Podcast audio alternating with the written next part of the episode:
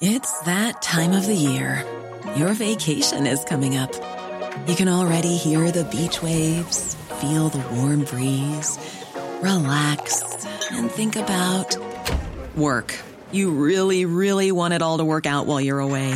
Monday.com gives you and the team that peace of mind. When all work is on one platform and everyone's in sync, things just flow wherever you are. Tap the banner to go to Monday.com. Millions of people have lost weight with personalized plans from Noom, like Evan, who can't stand salads and still lost 50 pounds.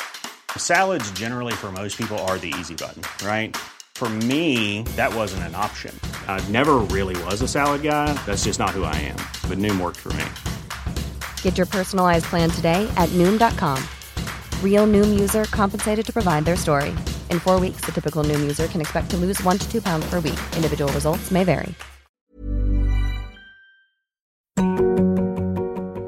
Hello, my name's Jess Phillips, and this is yours sincerely. At the start of the very first lockdown, I was seeing so many of my constituents who were losing loved ones to COVID 19 without a chance to say goodbye, women putting their husbands into ambulances and never seeing them again.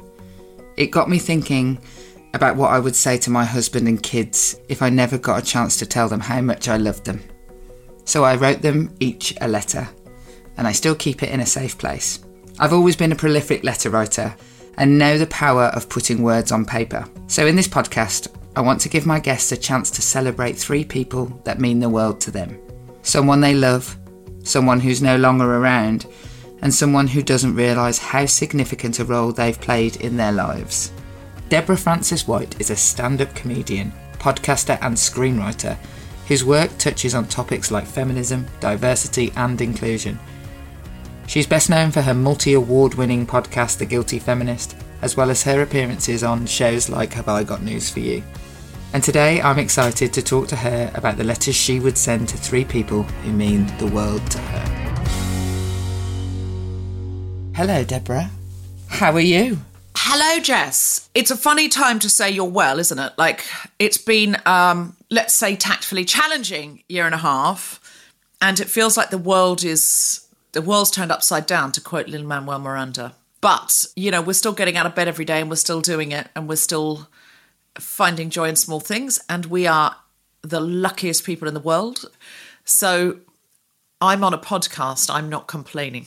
well, that is that. That's a sort of gratitude of uh, of small things. That's that's what I'd like to hear. So this is all about letter writing and I suppose gratitude as well. Uh, whilst you're being eternally grateful for your uh, your existence and our lucky place in the world, which is without doubt undeniable. So we're going to try and show a little bit of gratitude uh, today. So, are you much of a letter writer? You know, I used to be when I was younger, and now this sort of instant message culture means when am I going to sit down and write a letter to my mum? I'm not going. I'm going to say, "Oh, look, I just saw a very beautiful bird out my window. Here's a picture of the bird." And then she'll say, "Oh, what a lovely bird! We've uh, I saw some birds in the park." So you know, and then so yes, you could say we'd written letters to each other, but they are you write a line and then they write a line, and you write a line and they write a line. And honestly, if Lord Byron, Vita Sackville West, uh, Mark Twain had had instant messaging, that's what they would have used. They would have said, I need to tell you right now how much I love you. And the other person would have said, I need to tell you right now that I'm in bed with a rake. Do you do you think though that, you know, how do you feel that Mark Twain would have coped with like, you know, seeing the thing that said, you know, so and so was typing. Dorothy Parker's quips. I think that the great love letters the great love letters of the world would not have been helped by those three little pips that come up on an iPhone. He left me on read. he, he read, he read it, and he walked away. He said nothing. Silence. Uh, that there would have been poetry about the silence of the instant message left unanswered. Yeah, I don't allow people to know whether I've read the messages or not, largely because of journalists. I don't like them to the sort of like you know when there's a news story that is uh, that is breaking, that is very deeply important to them, but I might be in the middle of a million different things. Um, I uh, the, the sort of ag- aggression and need to you to immediately give them a comment about it. I don't like them to know whether I've read the message or not, so I don't allow people to know whether I have read the messages or not. You've you've got that's that's that steely resolve to turn that off. See, now I would turn that off, except it's reciprocal. So I wouldn't be able to see if people had read my messages, and I need to know that. You see, I'm happy. I'm happy to just assume that they have because I know that even when I'm not telling people that I've read the messages, that 100% of the time I've read the messages. Good to know. So there you go. That's good to that's, know. that's that's just a little tip for later. Jess Phillips always leaving you yeah, unread. that's it. Assume I've definitely read the message. You know what I haven't read though? I ha- definitely haven't read the millions of tweets that people send to me and then say things like, "Oh, she didn't even respond to me when I asked her a question about nothing to do with her constituency or nothing to do with anything that she has anything to do with. She's not even bothered about us, the people." I haven't read all of those. I don't read. you can't. It would be a full time job. It would literally. Somebody said to me the other day, I assumed in your office you had somebody who monitored all of the media that came in about you. I just like, my office are dealing with my constituents. Like, you know, I'd need a full time person messing about with that all day. But also, that person's mental health would be so poor because Twitter is a, a terrible place and it is mostly irrelevant. It is mostly irrelevant. Individuals wanting to be heard, but as you say, you don't work. That it, it- I think people forget MPs work for constituencies, especially women, because if you're a woman, it's like, well, now you need to speak for all women of the United Kingdom. But it's a bit like all the time. yeah, but it's a bit like somebody saying, um, I was very unhappy with my Coca Cola. I wrote to you, you work for Pepsi. Where is my response? It's like, I don't work for you. I, I'm really sorry, I don't work for you. You know, like I work for a different constituency. Uh, but you are seen as the sort of place for all women. But I think you, to, you- to, you- to be fair, you did say on The Guilty Feminist once on my podcast that if you're a woman and you can't get through to anyone, I will help you that was foolish. That was like a, a lecturer, a lecturer I had at Oxford who said, on the first day, if you ever have any questions about this series of lectures, here's my phone number, call me. And anyway, I became really good friends with her. She, she I asked her to tutor me for something, and you know, um, what, and then another time, she and her husband were over at my place for uh, a lunch, and he asked me how I'd become friends with her, and I said, well, she gave her phone number out at the beginning of, of her lecture, and he went, what? This is why you're so overworked. You're broadcasting your phone number to every student in the university. And then you say, oh no, I've never got any time for myself because I'm dealing with a million things. He was like, he couldn't believe it. And she was like, I just want people to feel like, you know, and that's you. It is, mate. My children f- frequently threaten me when I won't let them have something that they're going to dox me and put my phone number on the internet. that's that's a great threat of my two teenage sons. Um, it's actually just the younger one. I don't want to take the older one down. He's considerably more sensible. But yeah, the younger one's like, I'm just going to put your phone number on the internet and then you'll be sorry. This is how the world has changed, isn't it? Where your teenager can threaten to cancel you. I'll have you cancelled. I know things. I can take audio in this place. I'll put that on Twitter. You'll never work again. My elder son put on Wikipedia that I um, ate crisps in the bath. I ate specifically Quavers cheese crisps in the bath. And Wikipedia asked for a citation, and uh, my, my son just wrote, I live with her. I do not eat Quavers in the bath. Uh, Wikipedia duly took that down. Uh, anyway, we must get on to the, the topic at hand, because we would just talk all day otherwise, Deb, and that would be a delight for you and I but uh, we we've got to get on. So, do you have any like letters that you kept from the past, like that you've got squirreled away, love letters or important letters? Letters from my mother, a couple of letters from my husband. Um, yeah, they're in a shoebox under the bed. You know, sometimes when you go through old cards and, you know, old things, you're normally looking for something.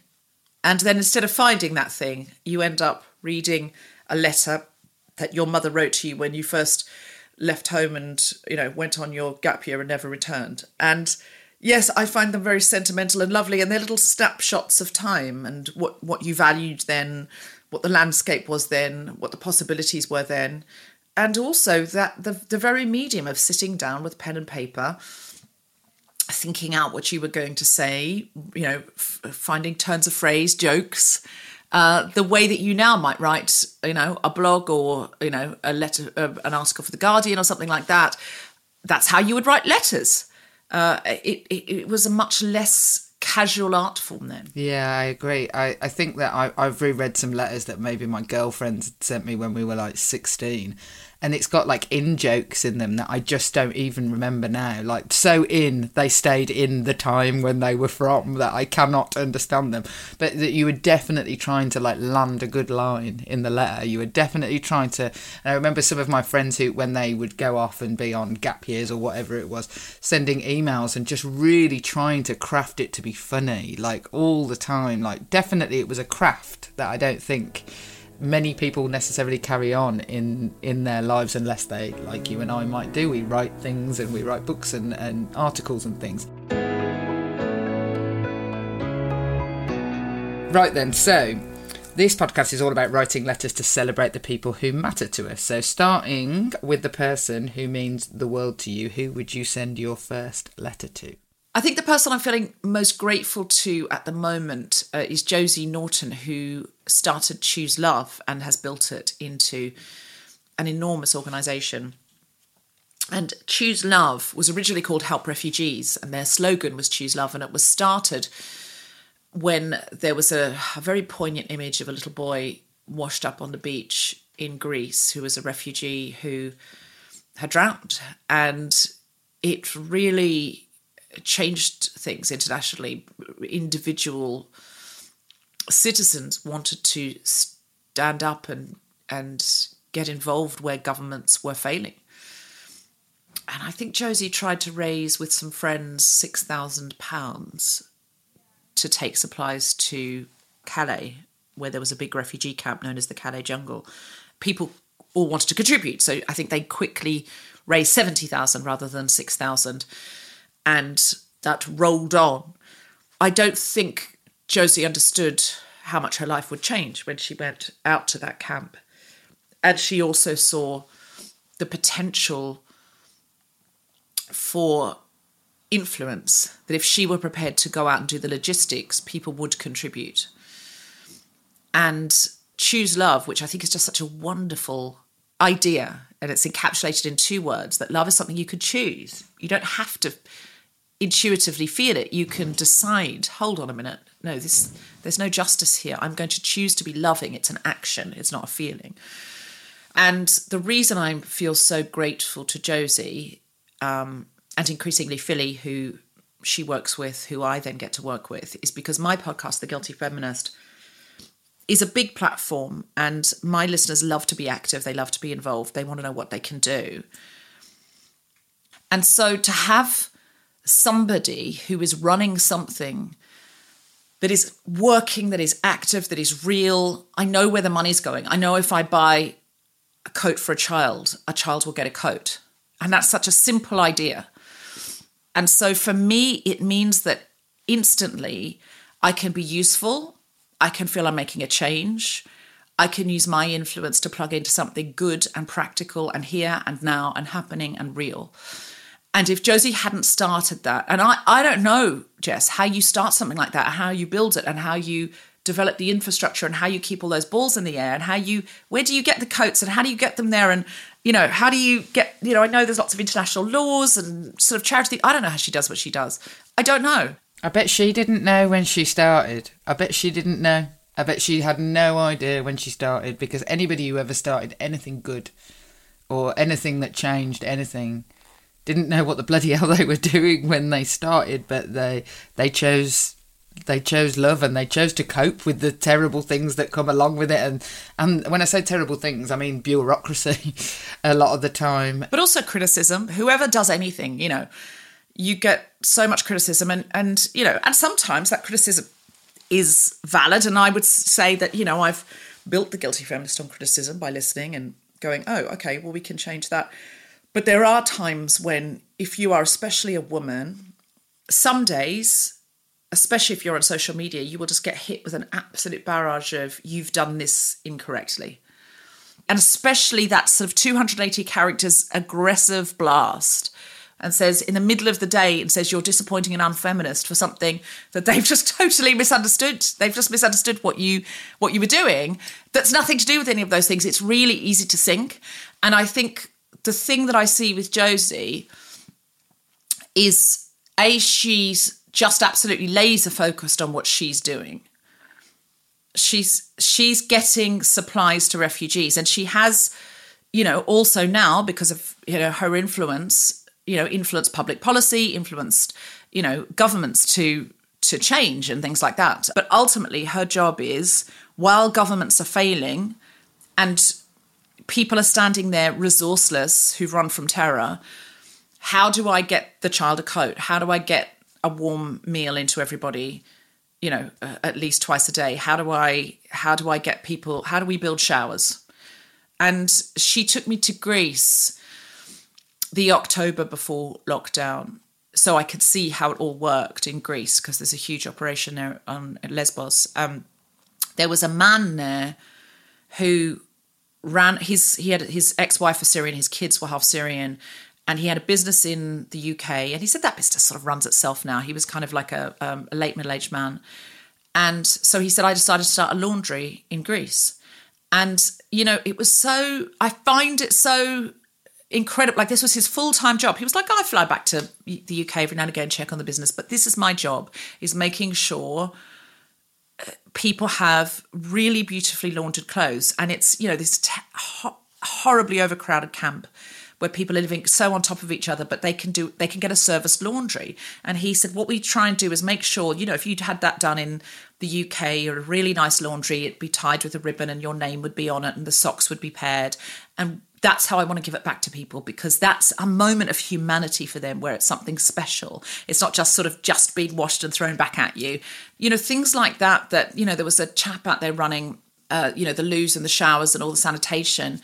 And he got choked up when he was telling me about the first time there were some women getting their children into hot showers and you know women who had kept their children pristine clean all their lives and suddenly their children are cold and dirty. And it, you know as a mother you're standing there going i don't i can't i don't want this. And he said the first time they went into those showers and i heard them crying because their children were warm for a minute and and clean and they were able to clean their children. And he was like he was choked up talking about it because it and I was like, because I was thinking, who does this? Who comes to a refugee camp and deals with shit every day? Because that's what he does. And things sewers overflow because it's it's you know there's a room for three thousand. I mean, horribly, there's room for three thousand. Not luxury. There's room for three thousand. There's just tents and it's a rocky hill, and there are people like that who I think almost like have an extra helping of humanity that are just doing remarkable things because they get it. They get that if you were in the worst possible situation, somebody going, there's a hot shower here. Yeah, you have to queue up for it. Yeah, you'll be cold again, and you know your kids will be dirty again in in you know in a little bit. But here, for this moment, there is something human, and that you know, if I couldn't, if if Josie hadn't, you know, they're all partners, by the way. They're all they're all partners of Choose Love, and Josie's funding them and supporting them, and getting money out of people who've got it. Do you think that Josie knows how much she means to you? I mean, we say it to each other very every now and again at sort of sentimental moments. we do have those moments of going, you know, like she'll text me and go, "Thank you for being so brilliant," and I'll go, "Thank you for creating the infrastructure so that I have somewhere. I, I don't just have to sit here feeling useless, thinking I wish I could do something." And so, you know, these things are easier if you plug into something like Choose Love and I also love doing things with Amnesty or I'm ambassador for. That's a huge infrastructure, and all you need to do is plug in. Sometimes people think, "Oh, I don't know what to do." Plug into a Comic Relief, plug into an Amnesty, plug into a Choose Love. You know, you'll have other ones, and you know that may be passionate, you know, important for you. Plug into them, and then you do one thing really well, and feed in. Yeah, definitely focus. What I would say is people say to me, people come to me all the time and say, I want to do something. What is that something? Well, I, what I would say to people always is, you come up with the something uh, because you're going to be good at what are you good at? I can sit and say, well, you can can you stuff these envelopes for five hours um, um, that we're sending out to donors or whatever it is, or But you might be able to do a, an amazing bake sale in that time. Exactly. Like, what can you do? You tell me what is your thing, and I will say, okay, well, th- go to these people. They do a brilliant thing just like that, and you'll be able to help out with that. Um, like you know, go round your neighbours and, and and and get stuff for the refugees who are arriving here in the UK or whatever it is. But like you know, that if you focus on one thing and you get to plug into a bigger thing, it feels like it's a bit like the John F Kennedy thing, at talking to the cleaner and him saying I put a man on the moon. It is like like everybody can definitely take part in in the effort and the help. Um, and and but you need people to build you, you're absolutely right you need people to build the scaffolding for you to plug into. And the you know the the way that the guilty feminist listeners have have sort of mainlined into it as well going out to calais to volunteer. I met a woman in america who went from like somewhere like iowa to calais uh, to volunteer you know and that was sort of meant to be for uk people to go over to calais to volunteer. And you know, they guilty feminist listeners went over in droves because they would ask them all the time, you know, like, where did you hear about this at the morning briefing?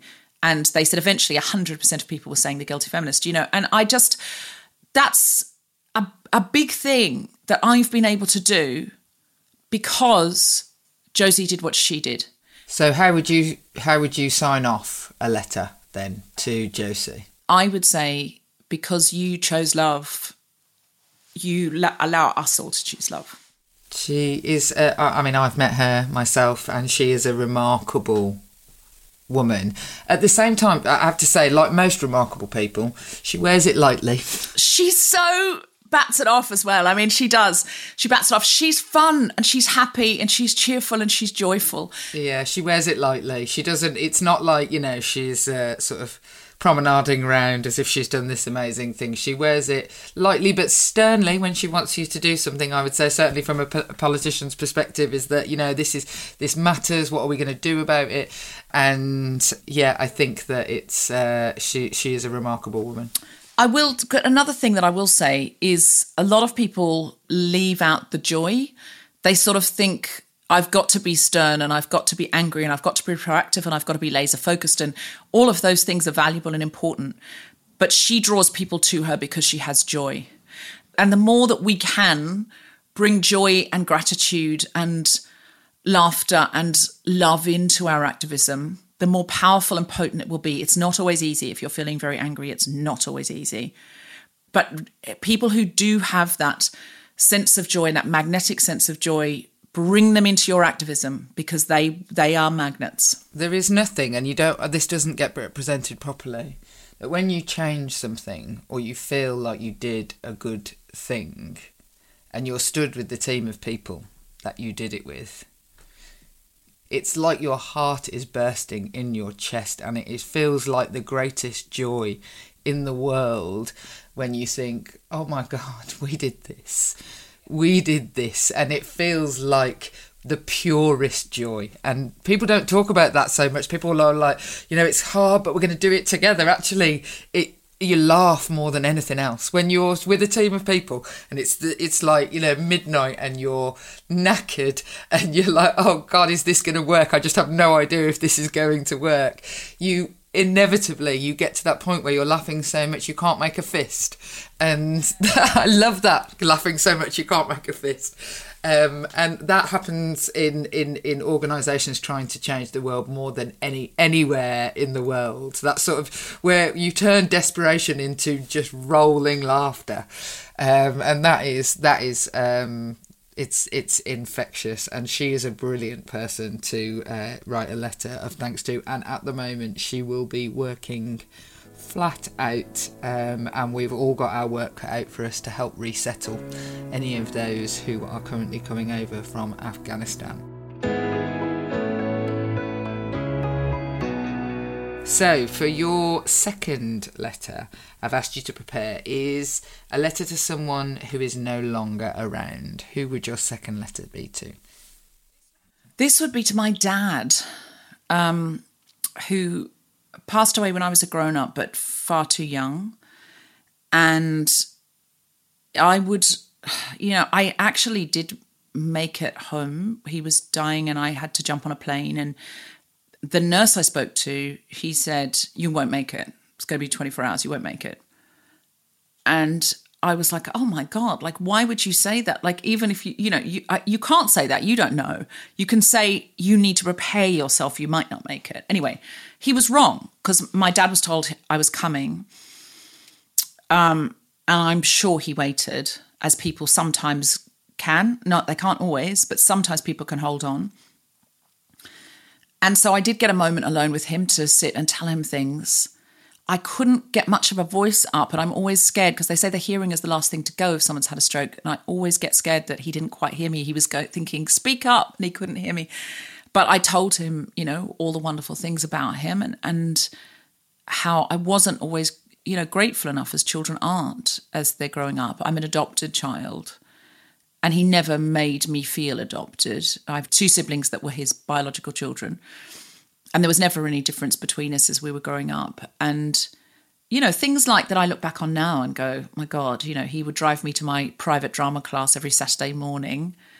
And it was like an hour away. And it was his day off you know. And i would just get in the car and change the radio station and be a bit huffy with him. And now i look back and go my god like you know and he would sit at the front of the class reading the newspaper, waiting for me. And then come, when I'd come out and he'd go, How was it? And I go, Yeah, fine. You know, and I wouldn't tell him, you know, like, and I'm like, God, imagine if somebody did that to you. You know, you'd just be like, What are you doing? Why are you like this? It's like every single parent now who is listening to this is like saying, I just want one bit of information about what you did at school today. Just one. I, I'm like, what did you have for lunch? Like, I don't want to hear it. I just want to hear one piece of information about their day and nothing they can, they can offer up, nothing other than it's fine. Yeah, they don't want it. they're so uncommunicative, teenagers. But I think with other people, I could be. But with my dad, I think there was a bit of a personality clash when I was younger, and I wasn't as kind to him as I wish I had been, given sort of what a good dad he was, really, actually, and how attentive he was. And, you know, he used to, when we were kids, work, you know, smaller children, take a night shift in our holidays I think so that he could take us to the beach because we lived on a beach town in Australia, so he could take us to the beach every morning, and there was a sort of hands-onness to his, you know, to to him and a and a. He, I think he really loved being a dad actually, and I wish I, I wish I'd understood more what parenting was like when I was a kid. Sometimes people say, "Do you know who your real dad is?" And I'm like, "Sure, yeah, he raised me." Um, it, I, I, can't. People who aren't adopted don't get it. They don't. Off not hashtag not all people are not adopted, but a lot of people do not get it.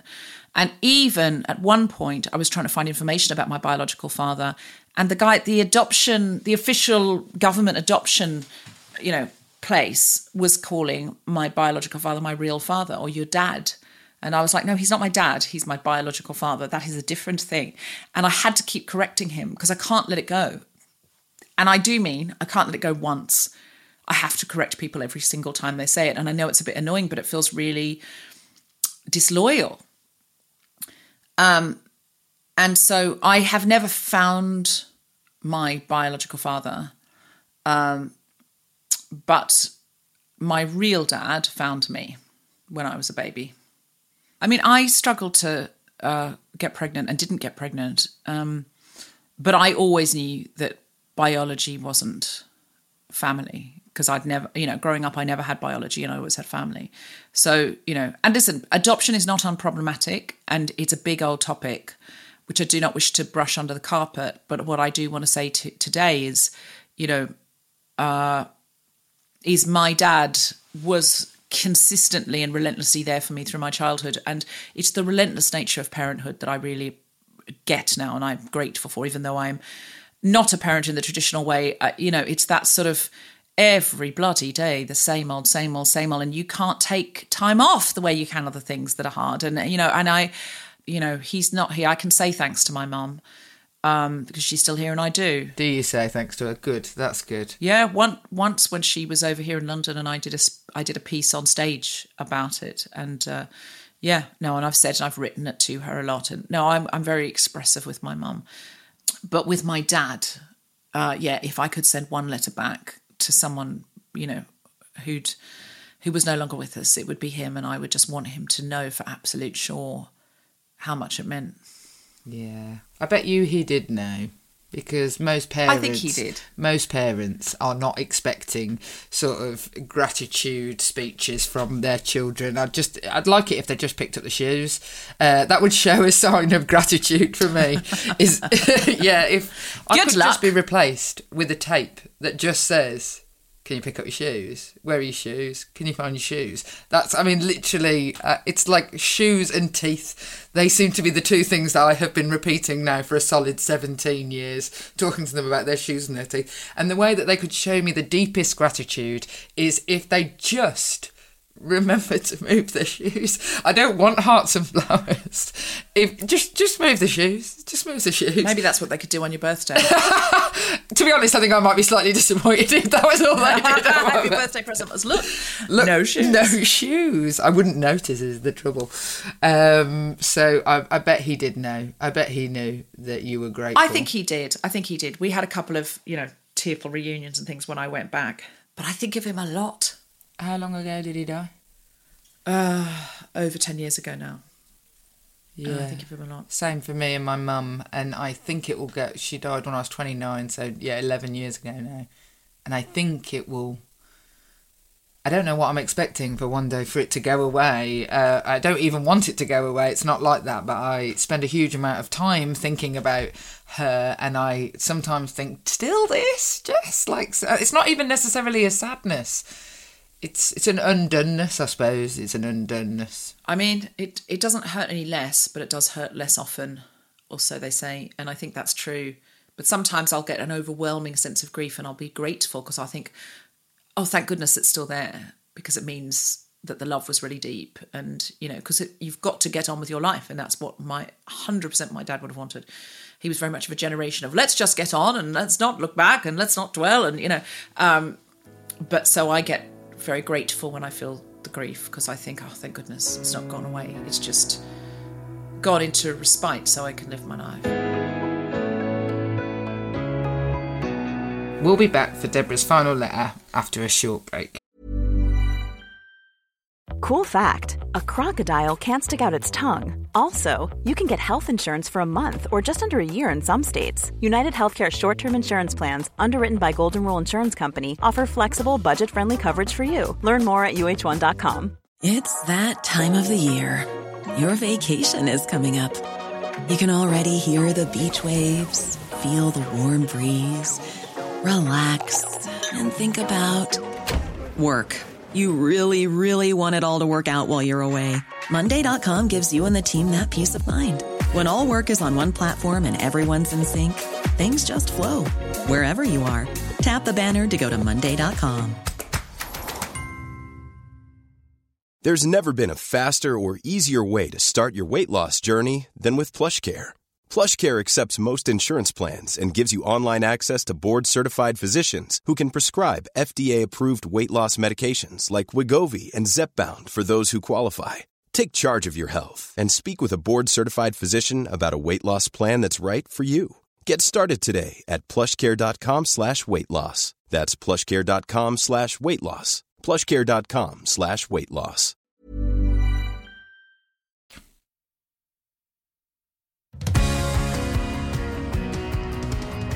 Before the break, we talked about the letter that you'd send to someone who means the world to you, and the letter you would send to someone who's no longer around. The final letter is the letter you would send to somebody who might not know just how significant a role they've played in your life.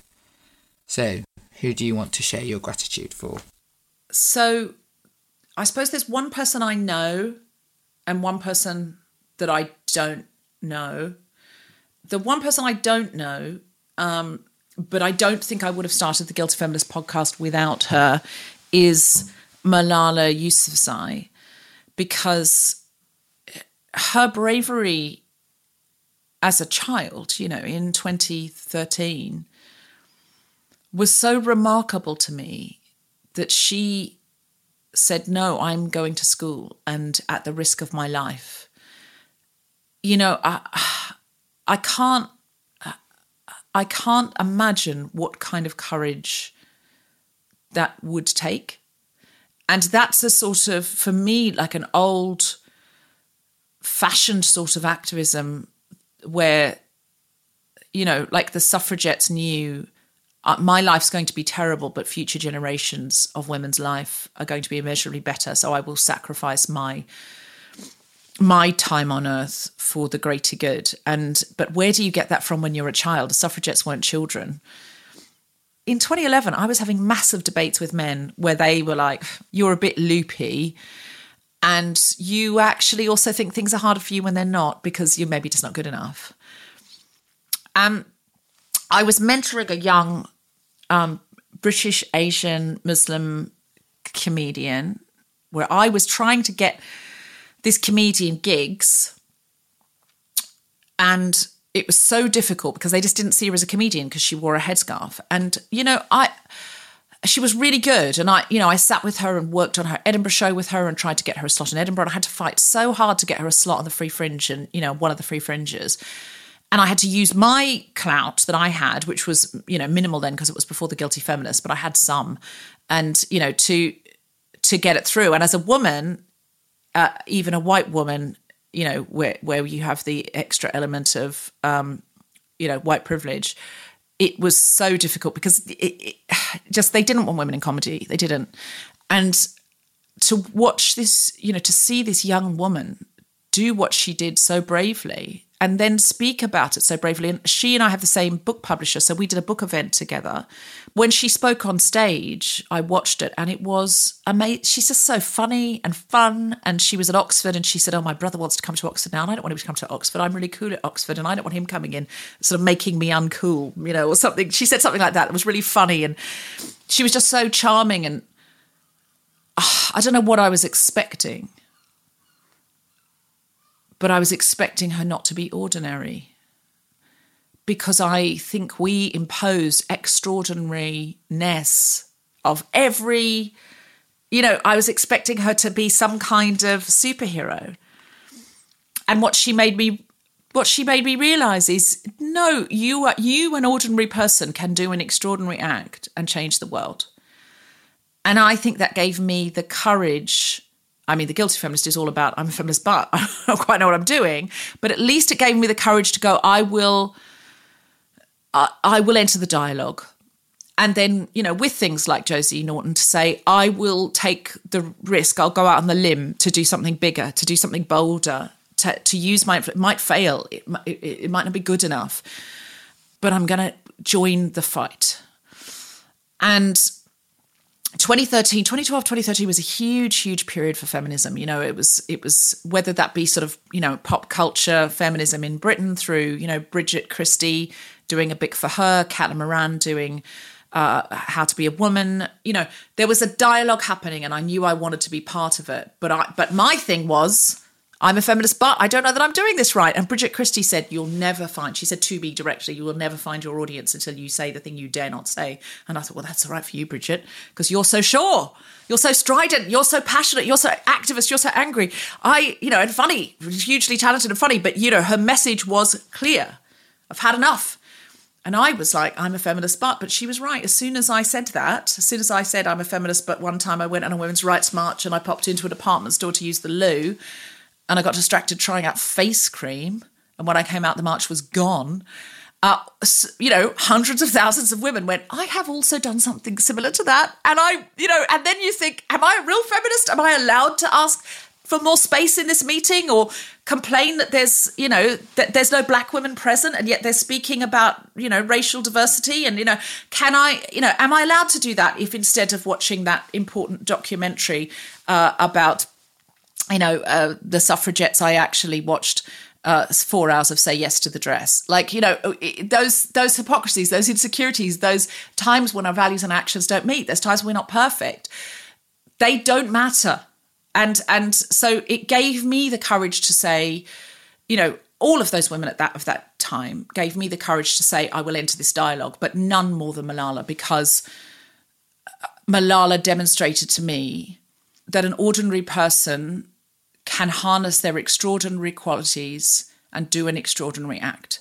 And we are all ordinary people who have extraordinary qualities and can choose to make extraordinary acts. I um, have the privilege of being the representative of Malala, Malala Yousafzai.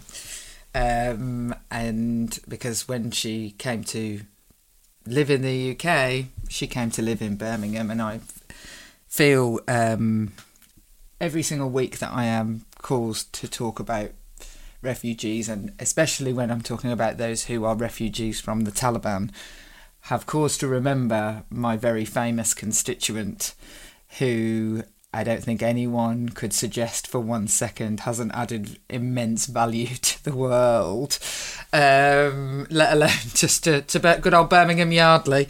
Uh, we have two very famous people who came from Birmingham Yardley. One um, is Enoch Powell, the man who said the Rivers of Blood speech, and the other is Malala Yousafzai. So uh, it's quite quite the comparator. Wow, poles yeah, apart. poles apart. But she is Wow. incredibly ordinary. Wow. I went to her school um, one time. But when I say ordinary, by the way, I don't mean oh, she's just an ordinary girl. I mean, I mean her her dimension. It's a bit like what you say about Josie Naughton wears it lightly. She what she wants to talk about is what you know when i saw her speaking and she was at university was what university students want to talk about you know and she did the friends reunion you know she has that quality of you know you just go yeah yeah no i'm an ordinary person living my life i'm not inaccessible to you i just made a big choice Uh, because I because I was experiencing a great injustice, and and that is it. That is, you know, we use the word inspiring too much, but that is it. In, literally moves you to go. Well, then, who am I to say I'm too ordinary? That's the magic of Malala, I think. She, it, is the magic of her. Although um, I have to say, even after I, I was a member of Parliament and I went in to speak at her school, they'd asked me to come in and do, uh, like you know, sort of. Uh, I go into lots of schools and talk to. She went to a girls' school, so um, especially talking to young women about activism and politics and how you know how and uh, um, why they should be taking that up and I was speaking to her year uh, at her school, and she wasn't in the classroom at the time. And like halfway through me talking to these girls, she came into the classroom, and you know she's just one of the schoolgirls, just exactly like the other girls in her class. Uh, there is nothing quite like. Trying to lecture about activism, for Malala Yousafzai. so you can imagine that was. I mean, she was very gracious. Yeah, that's hilarious. um, and the other person who I hope she knows, but it's always hard to say, you know, like without sounding.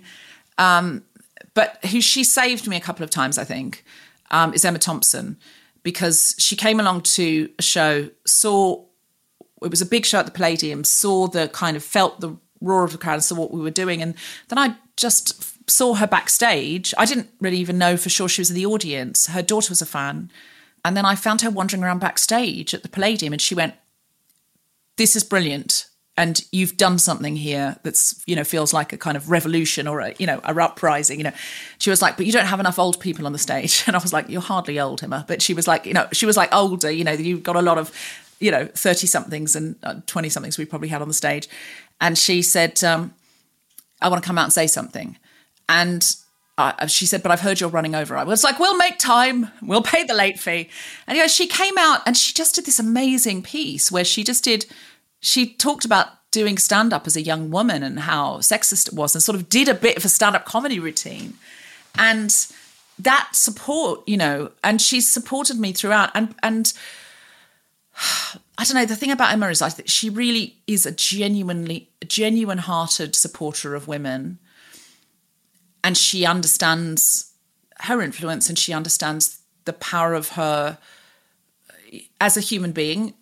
You know, nothing to do with her career. Just she has a magnetic energy, but also, you know, the power that comes with, you know, a, such an a, a sort of esteemed career in show business and she's very generous with her time and her emotional energy and focus and and a couple of times when I've been really really down and thought I can't go on because something's happened she's been there you know and and really been there for me really really been there for me and ah, you know it's it's always you know in Britain very difficult to say to somebody if it wasn't for you because I think then you sounds like you're flattering somebody, or you know, and I And we just don't or- like that here in Britain. yeah, or it's like, well, I have another biscuit, you know. uh, so I hope Emma Thompson knows. I think she does, but in case she doesn't, I'll send her this podcast um, because it's meant the world. And there are times when you just think, I'm getting it all wrong. I can't do it, and I can't, you know. And it's been such a tough year and a half in every single way for all of us, and you know and if you then have like a personal blow or a career you know dis- derailment or something having somebody who who the whole world believes in believe in you means you can keep going you know? And then i can keep going and i can funnel what i do into what josie does. And it's this you know sort of big hug of women this big you know virtuous circle i suppose this big warm feminist hug. I don't know how well Josie knows Emma, but what I can tell you is if it wasn't for Emma, I wouldn't be able to, you know, support Josie in the way that I do. And what Josie's doing is supporting people who have nobody and no hope at times. And, you know, more than coats and food, what Choose Love delivered to those partners is hope. And those people on the ground is hope. And somebody has got to give you hope for you to pass that hope on. Somebody has to. And I think it doesn't matter who you are or who you know or how influential or, you know, well known or famous or whatever the people that in your life are, you know, if you treat the elderly woman who lives on, you know, next two doors down from you like your grandmother, then she will be. That is what will happen. I'm telling you. That is what will happen. If you give someone hope, if you just, you know, agree to stay in DM contact with a refugee who's somewhere that's very difficult and you're just someone that they can tell their bad news and their good news to and you can advocate for them maybe write to you know some write to organizations on their behalf and they know someone's out there trying for them. Then that's a moment of humanity and joy that wouldn't exist otherwise. You don't always have to succeed to deliver hope because hope is what human beings run on So, uh, how would you sign off your letter to Malala Yousafzai? I would say, firstly, I don't know if you're reading this because you must get a lot of letters,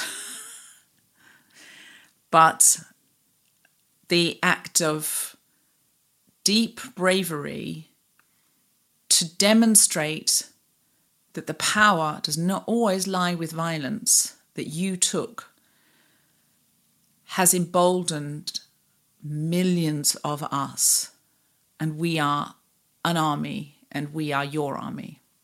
And how would you sign one off to Emma Thompson? Ah darling Emma, more than once you've saved my life, or at least saved my sanity, and I will forever be more powerful because of you. And how do you feel having written the letters and thought about the people that you want to thank? it makes me feel filled with gratitude and it makes me feel more much more powerful because you realize the you know the invisible army that you do have around you you know maya angelou saying that when you you know when you go into uh I think she said something like an interview i remember her saying once imagine all the people around you who love you and imagine them sitting around you when you're in that interview space or that you know that high pressure situation. And it's such a great thing to do because you know just sitting and thinking about this and and thinking what I'd say and what I'd write is in itself a sort of manifestation of my army of people, some of whom didn't know I existed, like Maya Angelou, and some of whom I know I could text if I was locked out of my house at three o'clock in the morning and, you know, crying and had been robbed. And they'd say, Right, I'm coming to get you, or I'm calling you a taxi and they'll bring you here.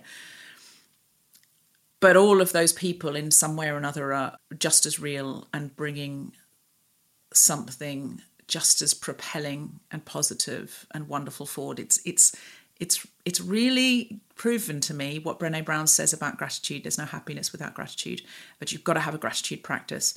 So I might now, inspired by your podcast, Jess, write a letter to somebody uh, that I that I know and send it to them, or that I don't know, or from the past each week, to ignite myself in this way because it's been a really wonderful thing.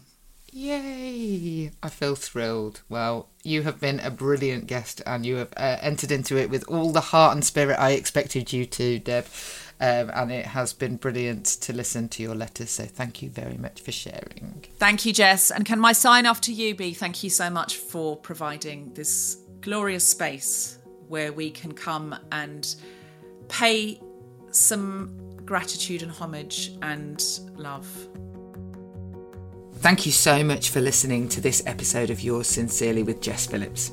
If you want to hear more conversations just like this, make sure you follow Yours Sincerely with Jess Phillips on the podcast provider of your choice.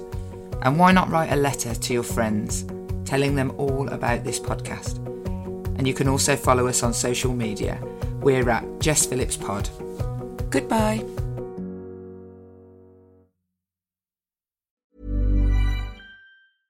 Want flexibility? Take yoga. Want flexibility with your health insurance? Check out United Healthcare Insurance Plans. Underwritten by Golden Rule Insurance Company, they offer flexible, budget friendly medical, dental, and vision coverage that may be right for you. More at uh1.com. Hey, it's Danny Pellegrino from Everything Iconic. Ready to upgrade your style game without blowing your budget? Check out Quince. They've got all the good stuff shirts and polos, activewear, and fine leather goods all at 50 to 80% less than other high-end brands. And the best part? They're all about safe, ethical, and responsible manufacturing. Get that luxury vibe without the luxury price tag. Hit up quince.com slash upgrade for free shipping and 365-day returns on your next order. That's quince.com slash upgrade.